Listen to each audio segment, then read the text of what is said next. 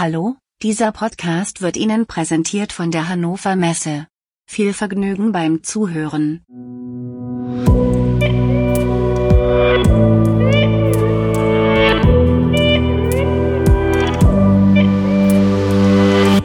Hallo, liebe Zuhörerinnen und Zuhörer, das ist die Podcast-Folge Nummer 100 was ist es, 30 oder 129? Ich glaube, es ist 129, ja. 129, genau. 129 des Podcastes KI in der Industrie. Im neuen Jahr bin ich noch nicht, ich bin noch nicht gar nicht so da, Peter. Ich bin noch im alten Jahr, habe ich das Gefühl.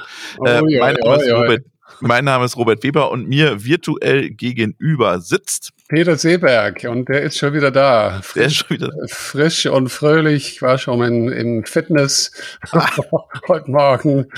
Äh, ja, ein neues Jahr, neue Chancen. Schauen wir mal, was es uns bringt. Sehr schön. Äh, ja, du, du schadest mit deinen guten Vorsätzen, jeden Tag ins Fitnessstudio zu gehen, oder was? Ah, ich habe irgendwo was gelesen äh, über Vorsätze. Ich mache eigentlich keine Vorsätze. Okay. Ich, ich lebe so ins Leben hinein, mit natürlich meinen eigenen Gedanken, meinen eigenen Plänen und Ideen. Aber und die ändern sich dann normalerweise auch nicht bei einer Jahresänderung. Also habe das, glaube ich, nie so gemacht. Ne. Sehr schön. Schön, dass wir diesen, dieses Jahr wieder zusammen bestreiten, Peter, und unseren ja. Podcast wieder äh, bestreiten. Wir haben heute, wir starten heute mit einer mit einer Folge mit dem Peter Bieber von äh, Bosch. Es geht um den Slam Algorithmus und Slam versus Reinforcement Learning. Wir kennen uns bei Slam beide nicht so wirklich aus. Darum haben wir uns den Peter Bieber geholt.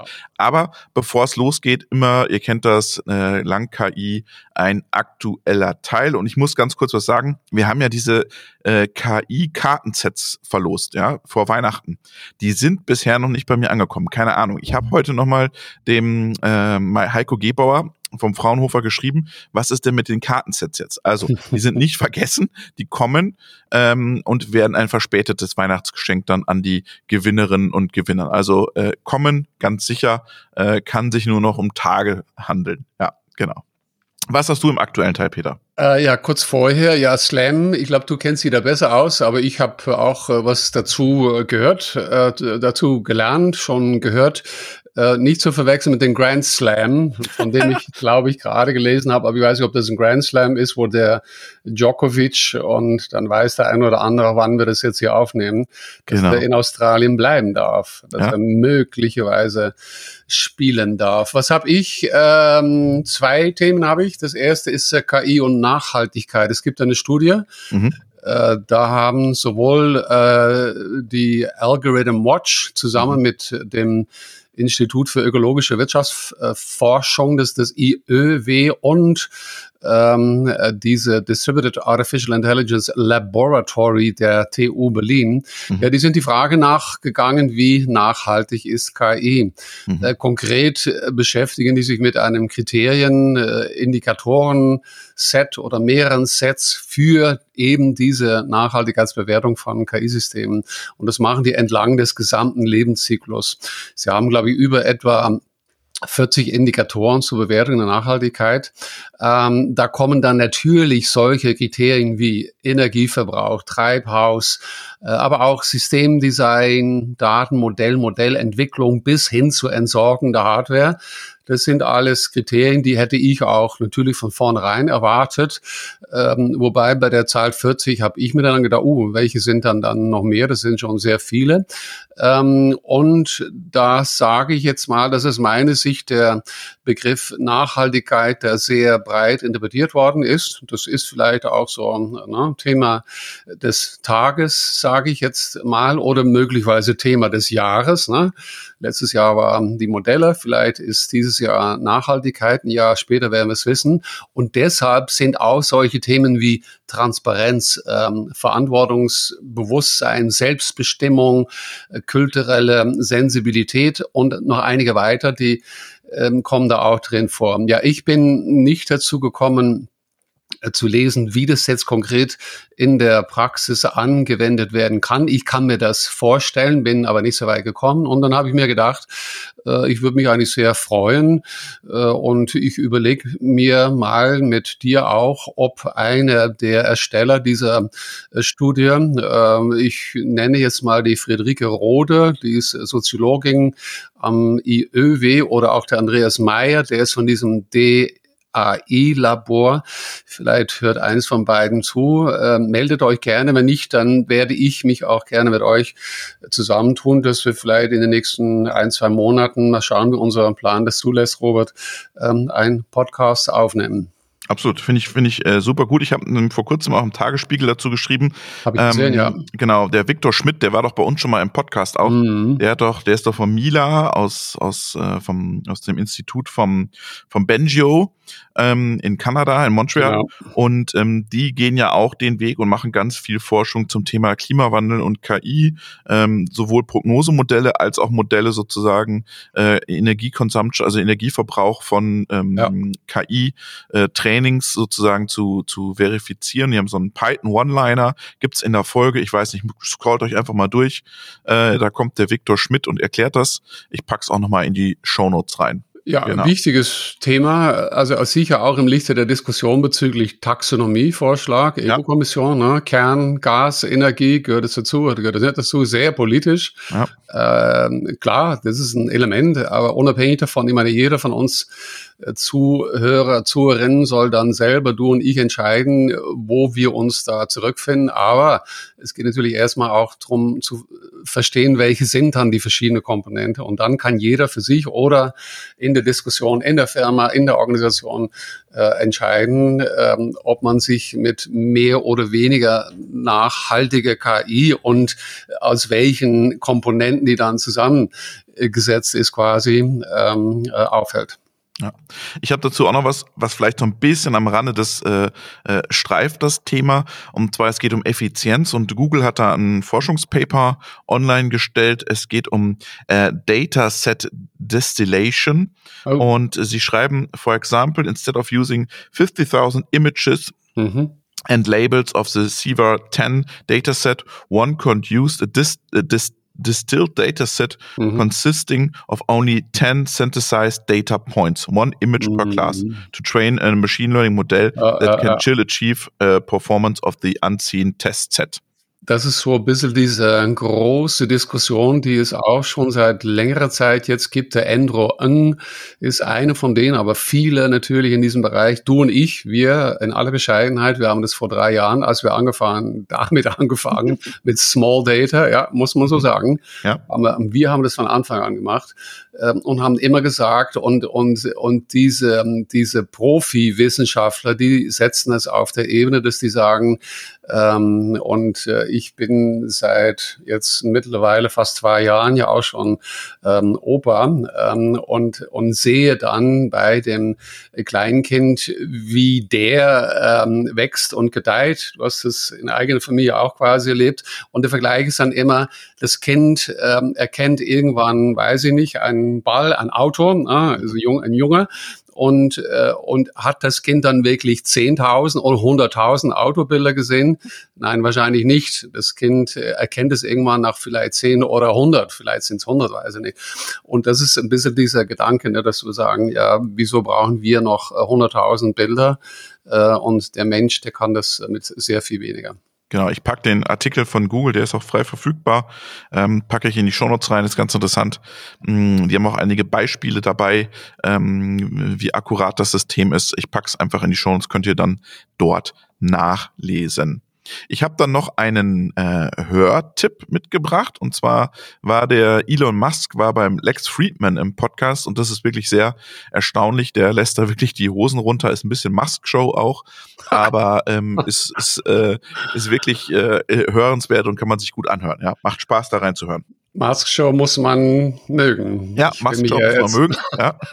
ich will mich da nicht zu weit jetzt aus dem Fenster lehnen, aber gut, also es gibt natürlich keine in der ganz in unserer Technologiewelt, der sich so gut vermarktet wie der äh, Elon. Ja. Äh, klar, er hat in der Vergangenheit sehr wohl auch Sinnvolles in Bezug zu KI gesagt. Ich überlege es mir mal, äh, als du hast es gerade kurz erwähnt, habe ich gedacht, uh, den Lex, den habe ich schon lange nicht gehört. Schon ein Jahr lang, glaube ich, nicht gehört. Ja, ja, ich habe ihn, ja, wirklich. Ich, ich schau mal, vielleicht, dass ich demnächst irgendwo Zeit finde. Ich habe ihn in den Anfangsjahren sehr viel, aber wie gesagt, seitdem, äh, er ist dann irgendwann in die Breite, sehr stark genau. in die Breite gegangen. Ja. Er hat dann irgendwo, glaube ich, sein Papa und seinen Großpapa, die alle eigentlich sehr wenig mit KI und dann, dann war mir das nicht mehr so interessant. Wir aber können ja auch noch hier unsere Familie einladen. das können wir auch nochmal. und dann gucken wir mal, wie die Zahlen sich entwickeln, genau. Ja, genau. Ähm, hast du noch was im aktuellen Teil? Ich habe noch unsere ja. Nachricht aus Brasilien. Oh. Ich lese sie mir kurz vor. Ende Dezember haben du und ich, also Hello auf Englisch, Peter and Robert, äh, nee, auf Deutsch, Entschuldigung. Ich hoffe, äh, das ist ja ganz interessant. Ich hoffe, äh, es geht euch äh, gut. Mein Name ist Renato, lebe in Brasilien, äh, großer Fan eures Podcasts KI-Industrie. Äh, meine Kenntnis der deutschen Sprache ist nicht optimal, darum nicht selten muss ich die Folgen mehrmals zurück abspielen lassen. Darum haben wir so viele Klicks in, also in Brasilien. um das verpasste Teil nochmal zu hören. Aber wie Peter sagt, macht nix. Schon lange wollte ich diese E-Mail schreiben, damit ihr wisst, dass eure Podcast auch hier in Brasilien zuhören hat und jede Folge wird spannend erwartet. Ja, wenn ich euch ein Thema empfehlen darf, das mich interessieren würde und denke, dass für andere auch interessant sein kann, ist rund um Qualitätssicherung der Daten für neuronale Netze. Mhm. Ich denke, es äh, könnte eingestuft werden in größeren Themen Explainable AI. Mhm. Äh, ich arbeite in der Nuklearindustrie. Schau her, ja, ja, äh, den Link, den hatte ich jetzt gar nicht gelegt. Ne? Ich hatte es gerade gesagt. Wir steigen aus, die Franzosen und anderen steigen ein, Europa. das kurz zur Seite. Und in diesem Feld ist besonders wichtig, dass alles rund um Produktion nachvollziehbar sein muss. Klar, ich meine traceable neuronale Netze sind sozusagen manchmal intransparent äh, zur Nachweisung der Entscheidungsprozesse. Ja, da die Qualität der Daten für das Trainieren der neuronalen Netze direkte Konsequenzen hat auf die Qualität der Output, umso mehr, wenn das Netz nachtrainiert werden muss, aufgrund der neuen Prozessdaten und Output-Daten, dann muss die Qualität der Daten, das geht, glaube ich, ein bisschen zu detailliert, aber er wünscht uns dann noch äh, schöne Weihnachtsfeier und äh, wunderbares neues Jahr. Renato V. Da Costa. Okay, vielen Dank, Renato. Das ist ja toll, dass sich sogar die Leute aus Brasilien bei uns melden. Ja, und ich habe ihn auch geantwortet. Das ist ja natürlich klasse. Ich habe gesagt, ja, ich habe nochmal ganz weit zurückgeschaut. Ich glaube, mhm. wir hatten Folge 54, etwas mit dem Marco Huber, 107 ja. war Safe Intelligence, 75 ging es um die Null-Fehler-Maschine. Aber, und du und ich, wir werden gleich bestimmt kurz ähm, drüber reden, ähm, dass wir vielleicht uns nochmal für die nächsten Monate anschauen, tatsächlich eine explizite Folge Folge auf das Thema äh, Explainable AI zu bringen. Sehr schön. Also, vielen Dank an Renato. Ich habe noch zum Abschluss was, bevor wir in den Hauptteil starten, nämlich mh, mm, ein Artikel in der Technology Review und der ist so ein bisschen ernüchternd, Peter. Da müssen wir ein bisschen oh. drüber reden vielleicht. Oh. Und zwar Headline, äh, lese ich kurz vor, Hundreds of AI tools have been built to catch COVID.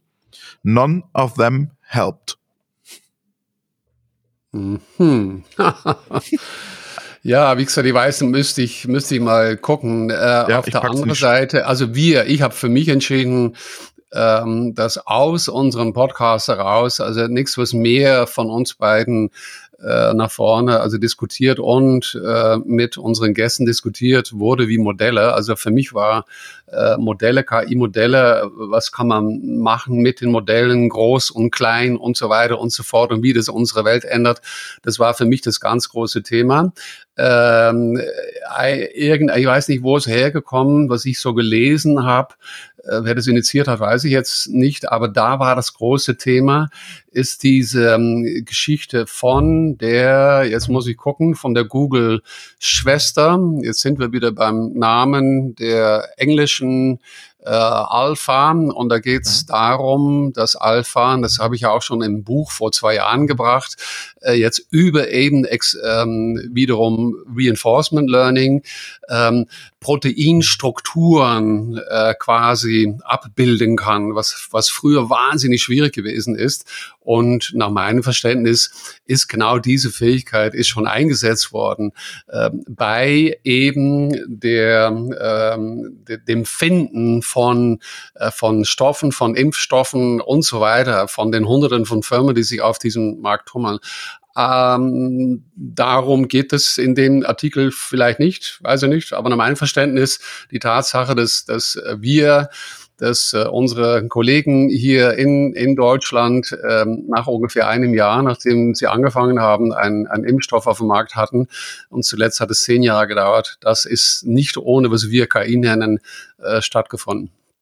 Genau, vielleicht ist das ein Lesetipp. Äh, schauen wir uns das genau. nochmal genau an. Ja. Und äh, ihr gebt uns auch vielleicht mal Rückmeldung, was ihr von dem Artikel haltet. Vielleicht führen wir da mit dem Martin Zugart nochmal eine Diskussion, weil die haben ja auch eine Predictive Analytics Worlds und da auch im Medizin, ein Healthcare-Bereich. Vielleicht wäre das da auch nochmal ein Thema. Ja. Martin, du hörst bestimmt zu, du ja. bist aufgefordert, du und ich, wir sprechen uns morgen. äh, da sollen wir tatsächlich nochmal kurz drüber reden. Ja. Ähm, bin, äh, bin sehr gespannt, ja. Sehr schön. Das war der aktuelle Teil äh, von unserer ersten Jahresfolge und wir starten jetzt in den Hauptteil mit dem Peter Bieber von Bosch Reinforcement Learning oder Slam oder beides. Was ist Slam? Was kann es alles leisten? Viel Spaß beim Zuhören und wir hören uns nächste Woche wieder mit einer Kurz-KI-Folge. Robert, dir einen schönen Tag, äh, ein erfolgreiches Jahr und das wünsche ich auch unseren Zuhörern und Zuhörern. Bis bald. Dir auch, Peter. Hallo Peter. Hallo Robert, guten Morgen.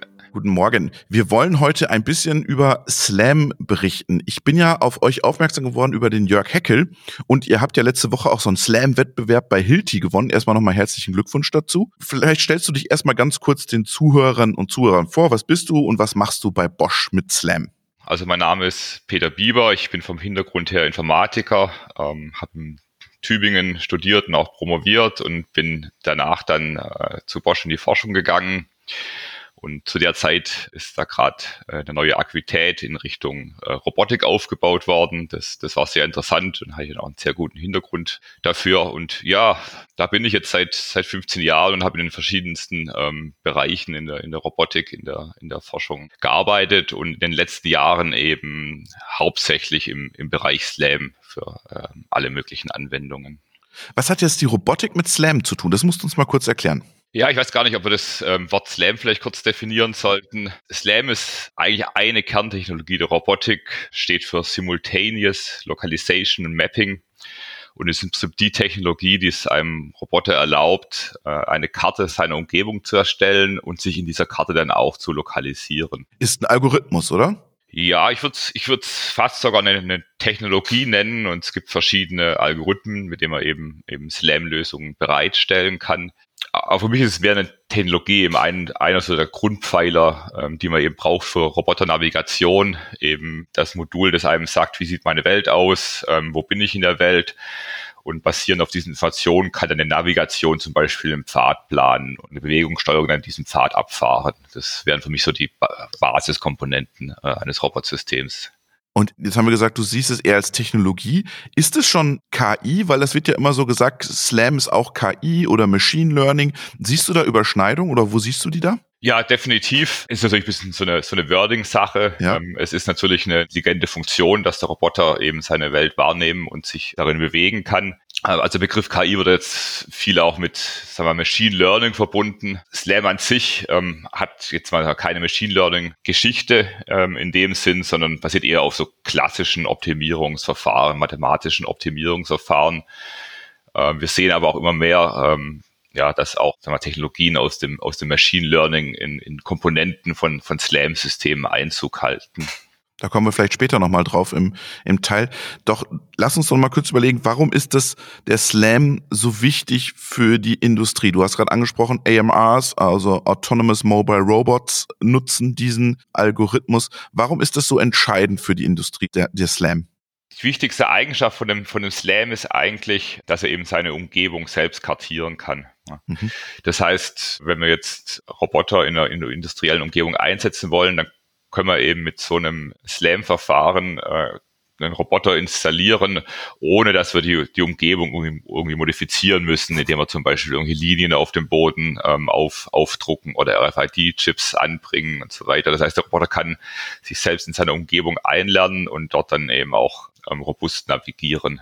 Jetzt war ja oder ist dieses Slam Problem, sich selbst zu lokalisieren und sofort eine, eine Karte daraus zu erstellen, das galt ja viele Jahre lang als nicht lösbar. Warum war das nicht lösbar? Das ist eine gute Frage und da gibt es auch verschiedene Meinungen. Also ich muss sagen, als ich das Wort Slam zum ersten Mal gehört habe, also ist jetzt bestimmt schon 20, 20 Jahre her gab es ja schon Leute, die gesagt haben, das Slam-Problem ist gelöst. Mhm. Ähm, aus, aus theoretischer Sicht. Ähm, andererseits war es so, dass zumindest zu diesem Zeitpunkt diese Verfahren nicht stabil oder robust waren, dass man sie wirklich auch im praktischen Einsatz verwenden kann. Ja. Das heißt, man kann zwar theoretisch demonstrieren, dass das funktioniert für manche Fälle, aber wenn man es dann in die Praxis ge, äh, in der Praxis eingesetzt hat, hat man gesehen, dass es so oft eben nicht funktioniert, ähm, dass man es nicht wirklich praktisch einsetzen kann. So, so war das vielleicht vor 20 Jahren. Und mhm. heute ist es ganz anders. Also sozusagen von, von diesem Zustand, in dem das Leben theoretisch gelöst war, dahingehend, dass es praktisch einsetzbar ist, haben wir eben in den, in den, in den letzten Jahren viele, viele Fortschritte erlebt. Und heute kann man eigentlich wirklich sagen, diese Systeme sind praktisch einsetzbar und werden auch schon praktisch eingesetzt in, in verschiedensten Bereichen. Aber was brauchte es dazu, dass es dazu kam? Ich denke, das waren ähm, einerseits natürlich auch Fortschritte in der Algorithmik, vor allem eben um die, um die Robustheit zu, zu erhöhen, um, um, um Fehlerfälle zu erkennen, Fortschritte in den Optimierungsverfahren, ähm, dass man auch mit weniger Ressourcen solche Probleme lösen kann. Dann auch Fortschritt in der eigentlichen Sensortechnologie, ja, dass mhm. einfach die Eingabedaten auch besser werden. Und dann würde ich tatsächlich sagen, einfach auch ganz praktisches ähm, Engineering, das Sammeln von Erfahrungen, das, das Sammeln von, von Datensätzen ähm, über, über längere Zeit, um die Probleme, die es, die es praktisch gibt, eben im, im Laufe der Zeit auszumerzen. Ne? Und so eben ähm, sich hochzuhangeln, eben das erst nur auf bestimmten Systemen, mit teuren Systemen, äh, mit teuren Sensoren funktioniert. Genau, und heute eben eigentlich mit einer breiten Bandbreite von, äh, von Sensoren einsetzbar ist. Okay, und jetzt lass uns doch mal reingehen, ein bisschen unter die, die Motorhaube von Slam. Es gibt ja verschiedene Slam-Verfahren. Welchen nutzt ihr? Genau, also es gibt, es gibt verschiedene Slam-Verfahren. Also ich sag mal ganz, ganz historisch hat es vielleicht angefangen, so die ersten Verfahren ähm, haben auf Kalman-Filtern basiert. Mhm.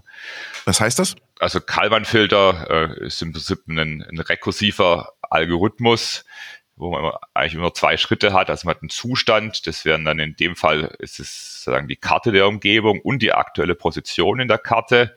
Mhm. Dann wird eine Messung durchgeführt, zum Beispiel mit einer Kamera oder einem LIDAR-Sensor.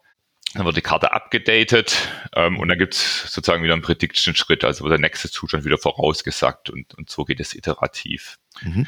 Und das war so die, erste, so die ersten Versuche, mit denen man eben auch schon kleine Umgebungen zeigen konnte, das, das geht an sich. Vorteil, Nachteil? Genau, der Nachteil ist im Prinzip, dass diese, diese Kalman-Filter eben im Prinzip immer nur den aktuellen Zustand updaten. Mhm. Das heißt, wenn ich sage, die Karte immer mit updaten will, muss ich die komplett in den Zustand mit reinpacken mhm. und das wird irgendwann sehr, sehr groß einfach und mhm. ist dann, ist dann eigentlich nicht, nicht mehr machbar äh, von den, äh, von den Rechenaufwanden.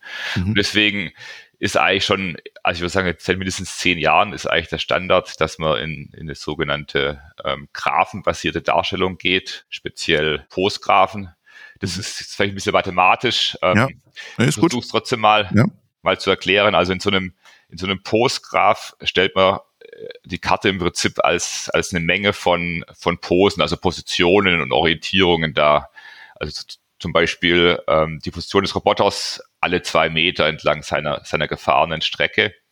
Und das ist dann der eigentliche Zustand. Und an jedem dieser Knoten hängt dann eine, eine lokale Karte. Und, und diese Knoten sind dann durch mathematische Constraints verbunden, die sagen, wie habe ich mich von Knoten 1 zu Knoten 2 bewegt und so weiter. Und dann kommt tatsächlich sagen eine der, der, der Kerneigenschaften von Algorithmen ins Spiel und das sind die sogenannten Loop Closures. Das heißt, wenn ich zum Beispiel einmal um Gebäude rumfahre und wieder an meinem Ausgangspunkt zurück bin, ja, dann kann der Slam-Algorithmus eben erkennen, ah, hier war ich schon mal, ja, kann ähm, eben auch die relative Bewegung zwischen zwischen diesem vorherigen Punkt feststellen und dann ähm, auch sogenannte Loop Closure Constraints in diese Graphen einfügen. Und diese Graphen, die kann man dann ähm, im Prinzip in mathematische Optimierungsprobleme ähm, umwandeln. Und, und dafür gibt es dann sozusagen aus der Mathematik Tools, die, die solche Probleme dann sehr, sehr effizient lösen können. Ne? Das heißt, auch wenn ich wenn mein, mein Graph dann vielleicht tausend oder mehrere tausend Knoten sogar hat, kann ich dieses Problem äh, in, in ja, wenigen Millisekunden, vielleicht, vielleicht, vielleicht zehn Millisekunden, je nachdem, ähm, wie, wie die Struktur dieser Graphen ist, lösen. Ne? Also mathematische Modellierung ist das, oder? Das ist mathematische äh, Modellierung und was dann ähm, sozusagen von der Optimierungstheorie kommt, sind dann auch sagen diese also Sparse ähm, Matrix Representations, also man hat eben keine vollbesetzten Matrizen, sondern nur, nur sehr teilweise besetzte Matrizen und die kann man dann eben sehr schnell invertieren. Das ist sagen eine der ja, der, der, der kernalgorithmischen Dinge, die eigentlich bei allen ähm, dann Slam-Verfahren unabhängig von Sensoren ähm, am Ende im Backend ähm, verfügbar sind. Und diese Technologie ermöglicht einem dann wirklich auch eben sehr, sehr große Probleme effizient zu lösen und auch große Karten sozusagen wirklich in jedem Schritt ähm, online, online anzupassen. Jetzt würde mich interessieren, jetzt baut ihr dieses, dieses mathematische Modellierung. Wie kriegt ihr jetzt diese mathematische Modellierung in euer AMR rein? Das ist ja ein Stück Softwarebaustein oder brauche ich da viel Rechenleistung oder wie sieht's da aus? Genau, also das, das ist im Prinzip am Ende ähm, auf den Roboter kommt dann sozusagen ein, ein, ein Softwarebaustein, der dann eben definierte Eingaben, eben, eben die Sensoren und definierte Ausgaben. Das sind ist normalerweise die eben die aktuelle Position und Orientierung.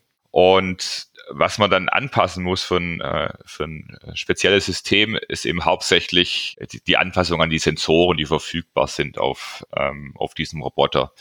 Also bei, ähm, bei Robotern in der, in, in der Produktion hat man typischerweise 2D-LIDAR-Sensoren. Ähm, das, das, kann einer sein, das, das können auch zwei oder drei sein. Sehr hilfreich ist es, wenn man auch noch eine IMU hat, also eine Inertialmesseinheit, die noch dann die Drehraten messen kann. Das stabilisiert den Algorithmus unheimlich. Oder, oder man hat dann auch noch die Wheel-Odometrie, also wenn der Roboter das zur Verfügung stellt. Genau, und im Prinzip ist die Herausforderung dann eigentlich immer, das auf den, den spezifischen ähm, eben Roboter anzupassen. Ein wichtiger Punkt dabei ist dann auch noch die, die Sensorkalibrierung und, und Synchronisierung das sind dann so die, die praktischen Probleme im Prinzip, die man dann immer ähm, bewältigen kann. Und da ist dann eben wichtig, dass man dann eben auch mit dem Roboterintegrator eben gut zusammenarbeitet, dass man die Informationen bekommt, die, die man benötigt ähm, für die, für die Sensorkalibrierung oder eben auch Hinweise, dass man da vielleicht an mancher Stelle noch was verbessern muss, um das dann hinzubekommen.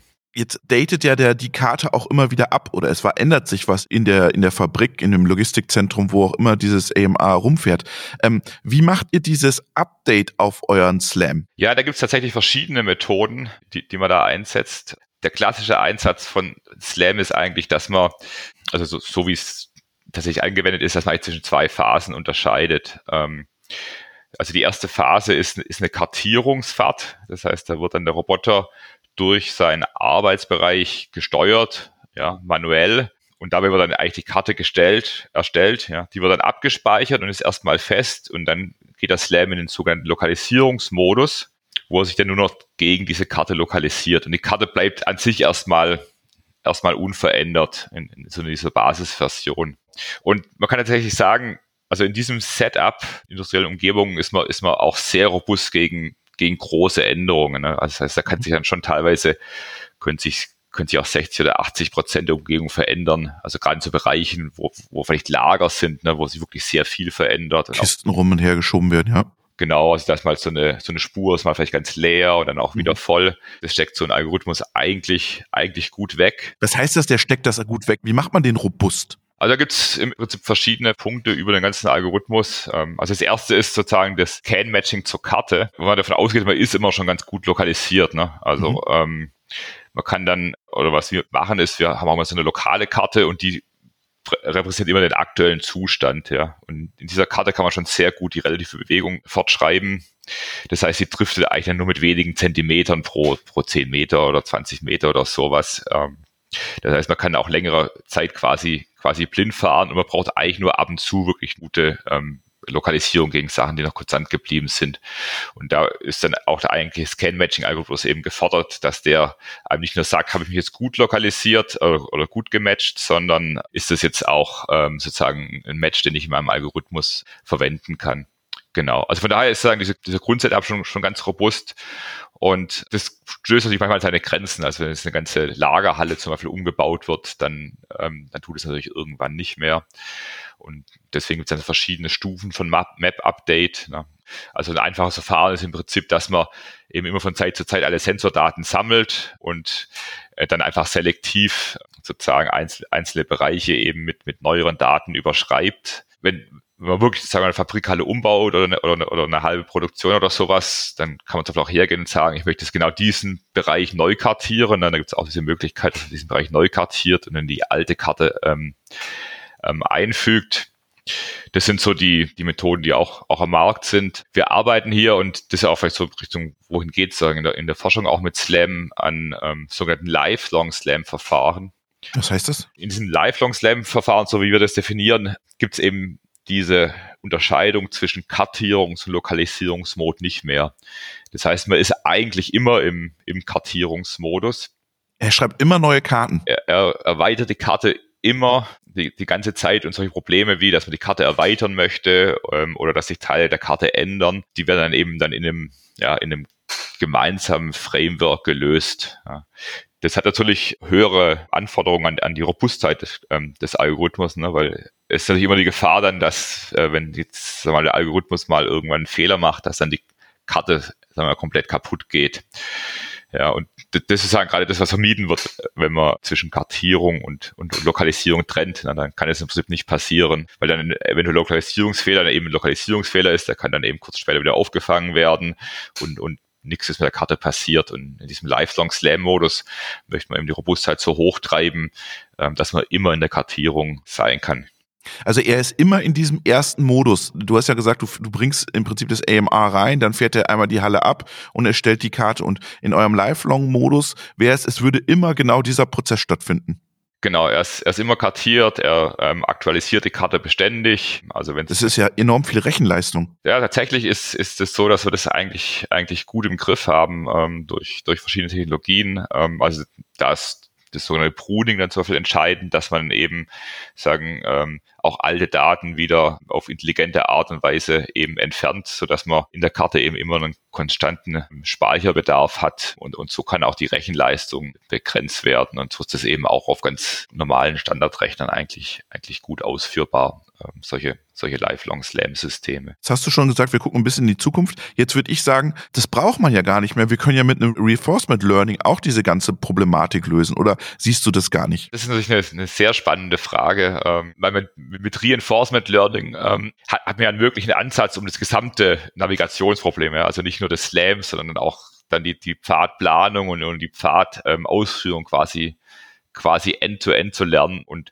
das ist natürlich ein, ein komplett neuer Ansatz in dem Bereich. Und das könnte natürlich tatsächlich sein, dass, dass mal so ein Technologiewandel kommt, dass man, dass es so verwendet. Im Augenblick sehe ich das noch nicht und weil Rechenleistung, weil es so aufwendig ist? Ja, ich denke, wir sind hier eher, eher an der Stelle, wo, wo einfach die klassischen Algorithmen sehr gut sind. Und ähm, ich sag mal, die, die Machine Learning-Ansätze, die man in diesem Bereich aktuell sieht, ja, sind, sind auch sehr beeindruckend. Aber man kommt so eigentlich auf das Ergebnis, diese gelernten Verfahren sind halt auf den Daten, auf denen sie gelernt worden sind, können halt fast so die Leistung von klassischen Algorithmen erreichen. Ne? Also man hat da eigentlich keinen großen Mehrwert aus meiner Sicht im Augenblick in diesem, wir mal, End-to-End-Learning-Framework. Was man aber sieht, ist, dass sozusagen in einzelnen Teilkomponenten in der ja, in der Navigation oder in, in Slam-Algorithmen solche Verfahren Einsatz halten und, und weiterhin, dass eben auch, auch solche, solche Learning-Verfahren aus meiner Sicht eher dazu da sind, um, ich sag mal, die Leistungsfähigkeit von Slam-Algorithmen an, an, sich in dem Sinne, dass sie eben auch neue Funktionalitäten zur Verfügung stellen, ähm, erweitern können. Also da wäre so das, das Keyword Semantic Slam, wo man. Ah, dass er schon wahrnimmt, was in der Umgebung los ist. Ja, also man will eigentlich nicht nur Karten haben, die, die irgendwie metrisch sind, also jetzt so Punktwolken, ähm, die, die einfach nur so Punkte in Umgebung sind, wo man nichts sieht, sondern möchte vielleicht auch sehen, ah, das, das sind Wände und das sind, das sind Maschinen und, und das sind hier Boxen und das sind Bereiche, in denen ich fahren darf und das sind Bereiche, die sind nur, nur, nur für Fußgänger erlaubt.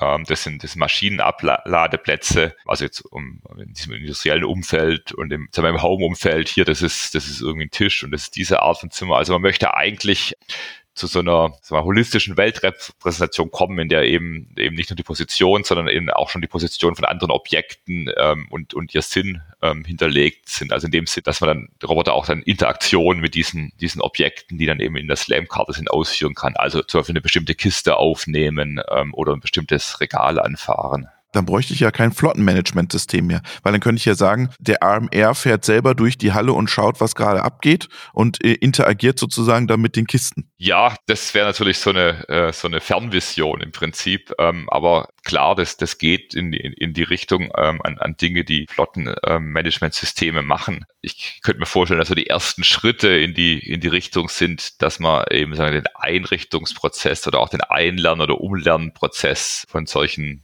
ähm, ja, Flottenmanagementsystemen erleichtern kann, diesen Systemen ähm, sagen wir, auch Daten zur Verfügung stellen kann. Also wenn sich zum Beispiel was was geändert hat in der, in der Umgebung, ein Objekt nicht an der Stelle ist, wo das Flottenmanagementsystem denkt, dass es eigentlich sein sollte, dass man solche Sachen dann erkennen kann dass er dann selber feststellt, ah, steht nicht links, sondern rechts. Genau. Oder eine Abladestelle existiert plötzlich nicht mehr. Ne? Ähm, oder die, oder die Dockingstation, die eigentlich da sein sollte, ist, ist verschwunden aus, aus irgendeinem Grund. Steht ein bisschen weiter links oder rechts, ja.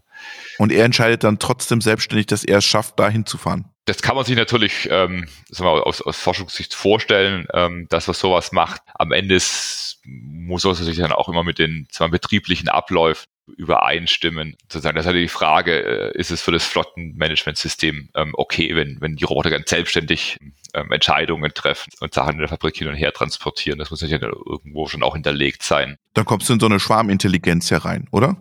Am Ende. Am Ende, ja. ja. ja. Dass du im Prinzip ein übergeordnetes System gar nicht hast, sondern dass sie sich untereinander sozusagen absprechen das wäre so eine Fernvision im Prinzip, ja. Du hast gerade gesagt, es gibt schon Machine Learning im Slam. Du hast gesagt Reinforcement Learning. Da siehst du gar nicht so große Vorteile für Slam, sondern das hält sich die Waage. Wo setzt der Slam schon Machine Learning sozusagen ein oder KI? Also tatsächlich ähm, in, in diesem Bereich der eben, eben Objekterkennung mhm. und, und Kartierung. Mhm. Ähm, das ist eigentlich so das Naheliegende, was man verwenden kann, um, um bestimmte Objektklassen einzulernen. Genau, das ist so ein bisschen die Herausforderung eben, also gerade im industriellen Umfeld, dass man halt nicht so viele schöne vortrainierte Netze zur Verfügung hat, wie das jetzt in den Bereichen ist, wie autonomes Fahren zum Beispiel, wo äh, viele Datensätze schon gibt, auf, auf denen man arbeiten kann. Meine letzte Frage ist immer, wenn du jetzt gleich unseren Call hier aufhängst, was tust du als nächstes für deinen alltäglichen Slam-Arbeit? Was, was steht heute bei dir an dazu? Also im Prinzip sind wir gerade in der Phase so gegen Jahresende, wo wir, wo wir so ein bisschen die Arbeiten für das nächste Jahr planen. Also wir, wir bedienen verschiedene Kunden von mehr so Home-Robotik-Anwendungen, industrielles Umfeld und dann auch so ein bisschen ins, ins, ins autonome Fahren ähm, da. Wir haben auch Anwendungen ähm, auch mit, mit, mit Radarslam für, für, für, für Züge zum Beispiel. Und da geht es im Prinzip auch so ein bisschen um die, um, um die Planung jetzt, wie kann man diese ganzen verschiedenen Anwendungen in einem Framework auch, auch zusammenhalten. Das ist so eine große Herausforderung. Ne? Also wie, wo sind so die Systemgrenzen? Also was ist der generische Teil? Was sind applikationsspezifische Teile? Und da ist gerade so ein bisschen die, die Planung im Gange, wie das ähm, für das nächste Jahr aufgesetzt wird. Wir drücken euch die Daumen, Peter, und schöne Grüße in die Bosch-Forschung. Vielen Dank, vielen Dank für das Gespräch.